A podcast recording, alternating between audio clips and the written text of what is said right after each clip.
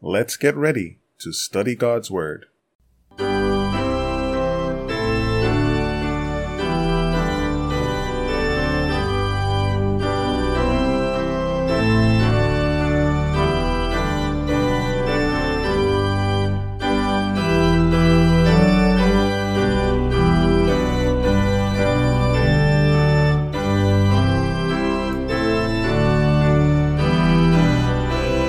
Greetings to one and all. Welcome to another episode of Rightly Divide the Word of Truth. This is Andrew S. Baker, and it's time for another devotional study. Please be sure to visit us at BibleStudy.asbzone.com, where you can find links to our previous episodes and various Bible study resources. Let's have a word of prayer before we get into our study. Dear Heavenly Father, I thank you for wonderful day that you've given. Thank you for life and health and strength. And I thank you for the privilege of being able to do this. And I ask that you will please be with me, help as we try to get this recording underway. Please be with the technology. Please be with the hearers. And may it all be a blessing, we pray in Jesus' name. Amen. Our study title, devotional title today God's ways are not our ways. And the verse we're going to use, not the one in Isaiah, which would also be appropriate, we're going to use 1 Corinthians 1, verses 27 through 29. But God hath chosen the foolish things of the world to confound the wise, and God hath chosen the weak things of the world to confound the things which are mighty, and base things of the world, and things which are despised hath God chosen, yea, and things which are not, to bring to naught things that are, that no flesh should glory in his presence. 1 Corinthians 1 27 through 29. In this section, Corinthians Paul was talking to the Corinthian believers and he was explaining a number of things to them. I have an appreciation for the epistles to the churches because I try to remember the context of the letter every time I read any passage within it. What was the point? What was he addressing? He had started up the Corinthian church and he was writing a letter to them for a couple of reasons. One is there was some stuff going on that some of the brethren had asked him to to speak on, and he would follow up with the churches that he had started to keep them encouraged in the faith and to keep them moving forward. And so he was sending them a letter. There was some encouragement in there. There was going to be some deep doctrine in there by the time you get to chapter 15. Uh, there was going to be some reproof in there around chapters 5 and 6. And so there was a lot that was going on here, but um, he wanted to point out that it was the simplicity of the gospel that was important, that he came to them not with a bunch of flowery speech, but with simple words backed by Holy Spirit power. And if you go back further than this, than the start of this verse, uh, let's start with verse 18. Okay, verse 18. Uh, in fact, we'll do verse 17 because it it's uh, it's a little bit better. So verse 17 helps you. It says, "For Christ sent me not to baptize, but to preach the gospel, not with wisdom of words, lest the cross of Christ should be made of none effect." Right? What's Paul saying there? The gospel is not simply about charismatic speech, great oratory. That's not what it's about. That's not the power of the gospel. Okay? That's what men rely upon. But God doesn't rely upon those things because God's ways are not our ways. God's strategy is not our strategy. Our strategy should be what God's strategy is. As believers, we should follow the strategy of God. But generally speaking, what men think is a good idea and what God thinks is a good idea are often two very different things. Verse 18, 1 Corinthians 1:18. For the preaching of the cross is to them that perish foolishness, But unto us which are saved, it is the power of God. So Paul is telling us that the Bible, particularly the focus on the cross of Calvary, is nonsense to people who have no spiritual interest. It's nonsense, it's ludicrous. But to those who have embraced the salvation of God, it's the power of God. The cross is the power of God. For it is written, I will destroy the wisdom of the wise and will bring to nothing the understanding of the prudent. Where is the wise? Where is the scribe? Where is the disputer of this world? Hath not God made foolish the wisdom of this world? For after that in the wisdom of God, the world by wisdom knew not God, it pleased God by the foolishness of preaching to save them that believe. I've had many discussions over the years, discussions about philosophy and and logic and reasoning and all of that that that's that's good, but so many of those discussions that end up in some tangent someplace. They're not grounded in anything. I'm not just automatically ignoring, downplaying, speaking ill of philosophy. It has its place. There are things that can be contemplated and conjectured upon, but at the end of the day, the real issues of life are addressed within the Christian experience. Simply conjecturing about how things can be in some highfalutin way doesn't amount to anything. There's often very little practicality associating philosophy. And God said, the wisdom of this world, it's not as on the mark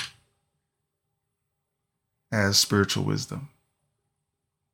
And so the things that God deems wise, the things that he wants us to look at, those things look foolish to a sophisticated world or a supposedly sophisticated world. Verse 22 says, For the Jews require a sign, and the Greeks seek after wisdom. But we preach Christ crucified, unto the Jews a stumbling block, and unto the Greeks foolishness.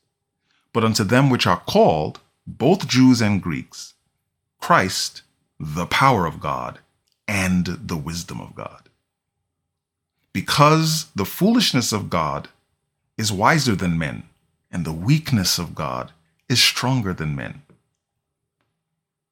For ye see your calling, brethren, how that not many wise men after the flesh, not many mighty, not many noble are called. But God hath chosen the foolish things of the world to confound the wise, and God hath chosen the weak things of the world to confound the things which are mighty, and base things of the world, and things which are despised hath God chosen, yea, and things which are not, to bring to naught things that are, that no flesh should glory in his presence. But of him are ye in Christ Jesus, who of God is made unto us wisdom, and righteousness, and sanctification, and redemption, that, according as it is written, He that glorieth, let him glory in the Lord.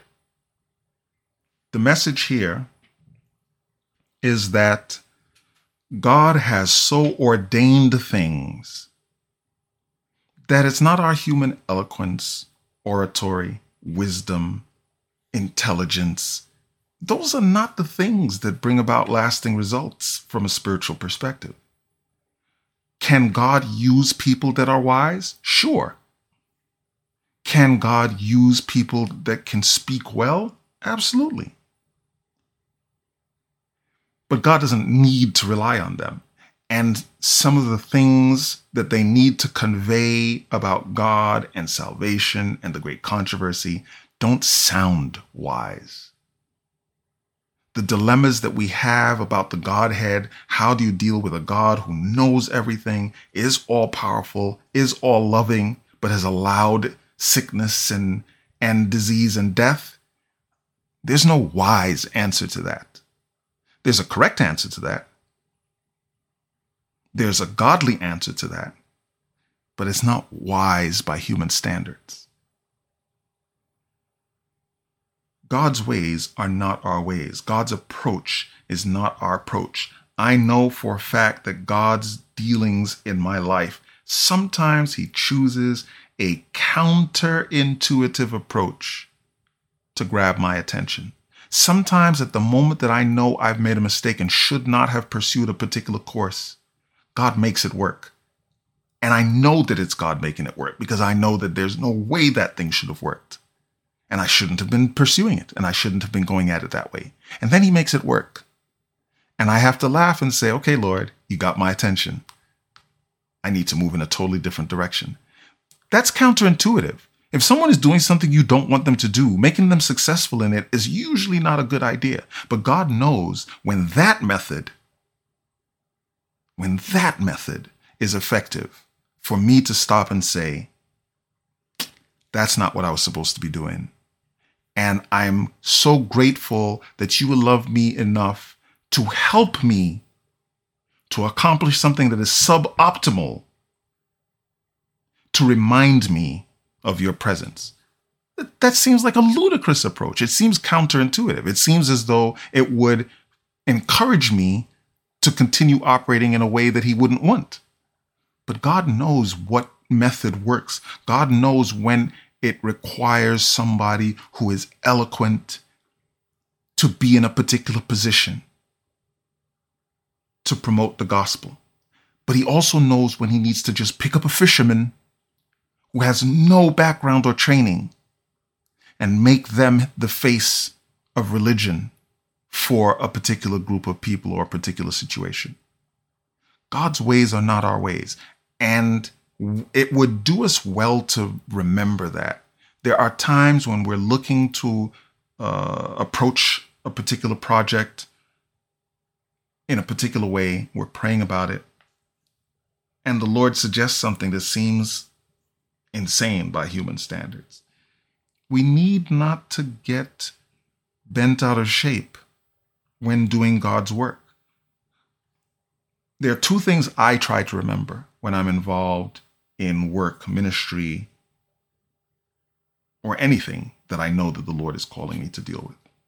One, he picked me for a reason. God knows my attributes. He knows my skills, my strengths, my disposition, my approach. Okay. So he knows me. So he picked me for a reason. At the same time, counterbalancing that thought is the thought that God still has a way that he wants things done. So I will never automatically conclude that because God chose me, I can do whatever I want because he knew you know, you picked me, so that's what you get. You get whatever it is I feel like doing because that's who I am. That's the the the package that that you selected. No, God does know who I am. God does know what I'm inclined to do. God does know what my strengths are. So when he picks me, he has a reason for doing it. But God also knows how he wants me to operate. He knows what he wants me to learn. He knows how he wants me to grow. So it's entirely possible for him to pick me because of skills I have and a disposition I have and a mentality I have and an approach I have and an experience I have and still want me to do something different than I have done because he needs me to grow and gain new experiences and approach things differently and grow to be more like him right? So it's always a balance. When God is doing things, it's always a balance. So I don't come into things too locked in to what I've done because, oh, I've done this before. I know. No, I've done it before and I'm prepared to do it based on the things I've learned, the experiences I've had, etc. But I'm still going to be open to God saying, no, this time different. One of my favorite stories for that, and I've used it a lot of times in podcasts, but it is a favorite story.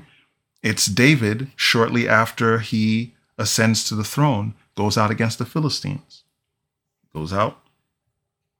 They set the battle in array in a particular place.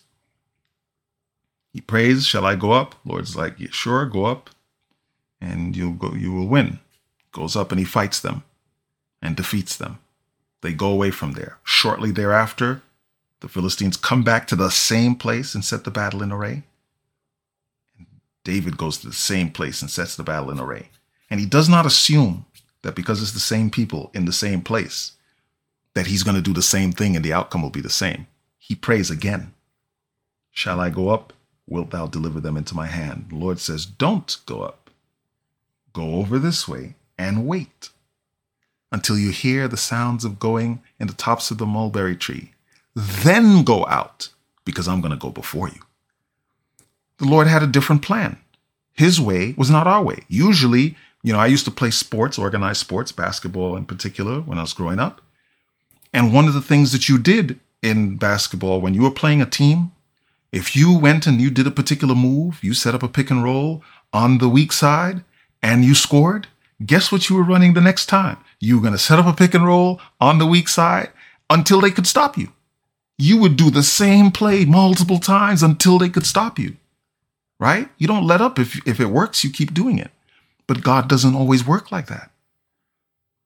Because, because importantly, God, as part of us being involved in the work of ministry and being co laborers together with Him, God needs to keep ever before us that He is providing the power and the wisdom. So the, the longer that God allows us to be successful doing the thing the way we've always done the thing, the greater the chance that we begin to believe it's all about us. And God knows.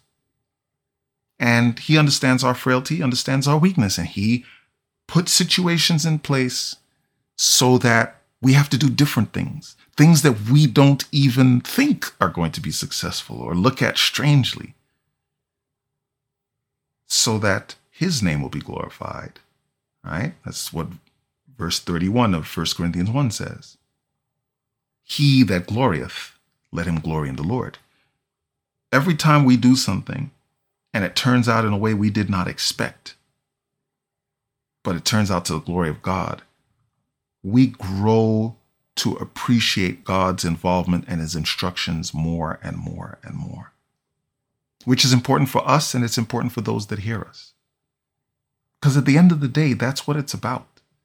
At the end of the day, it's, it's very easy for us when we do something, when we preach a sermon, give a talk, do a Bible study, it's easy for us to receive the thankfulness of others and get our heads big it's easy for us to begin to believe that it's us. Oh, yeah, yeah, yeah, we get God's help, of course, but it's us. And it's not about us. We are the vessel that God uses. When I when I pick up a pen and I write a letter, a story, whatever it is I write, the pen is merely an instrument. It's my thoughts that end up on that paper to convey what I want to say in the way that I need to convey it. The pen is just the instrument. The pen can't take credit for the work that it was involved in producing. The pen is just the instrument. And we have to understand that we are just the instrument. Sure, more intelligent than the pen, but also riskier, right? that intelligence is problematic in the sense that sometimes we take credit for it in a way that the pen is smart enough not to, or dumb enough not to, as the case might be. God's ways are not our ways. His thoughts are not our thoughts, much higher. We need to be in line with God's ways. He sometimes uses the simplest ways, the basest ways, the foolish the most foolish ways to confound worldly wisdom, weak ways to confound earthly might. Because God's plan is different from our plans, because God's ways are different from our ways. 1 Corinthians 1 27 through 29 says, But God hath chosen the foolish things of the world to confound the wise, and God hath chosen the weak things of the world to confound the things which are mighty, and base things of the world, and things that are despised hath God chosen, yea, and things which are not, to bring to naught things that are, that no flesh should glory in his presence. But of him are ye in Christ Jesus, who of God is made unto us wisdom and righteousness and sanctification and redemption. I read up to verse 30. Let's remember this as we go about our labor this week, as we consider our service for God. Let us remember that He's not always going to choose a path for us that is worldly wise or that is strong from a worldly perspective. His ways are not our ways. Let us be open and receptive to doing things His way so that He gets the glory and the best result is obtained. Let's close with a word of prayer. Dear Heavenly Father, we thank you, Lord, for your mercy and goodness and love. We thank you for your watch care and your protection. We thank you that your ways are not like our ways, that your ways are better. And even though we can't always understand it, help us to go along with your ways. Help us to trust you. Help us to uh, move in accordance with your will. Forgive us of our sins and cleanse us from all unrighteousness, Lord. And I pray that the work that we do for you will be to your name's honor and glory and to the enlargement of your kingdom. In Jesus' name, amen. Thanks again for listening to this podcast. You can reach us via email at BibleQuestions at asbzone.com. We look forward to hearing from you, whether you have questions, comments, suggestions, or concerns. We also recommend that you check out the True Wisdom podcast, where Robert and I discuss Bible stories and topics together. Both of these podcasts can be found on over a dozen platforms, including Google Podcasts, Apple Podcasts, Spotify, and Amazon Music. Please remember our ministries in your prayers. Until we meet again next time, may God richly bless you as you prayerfully study and share His holy word.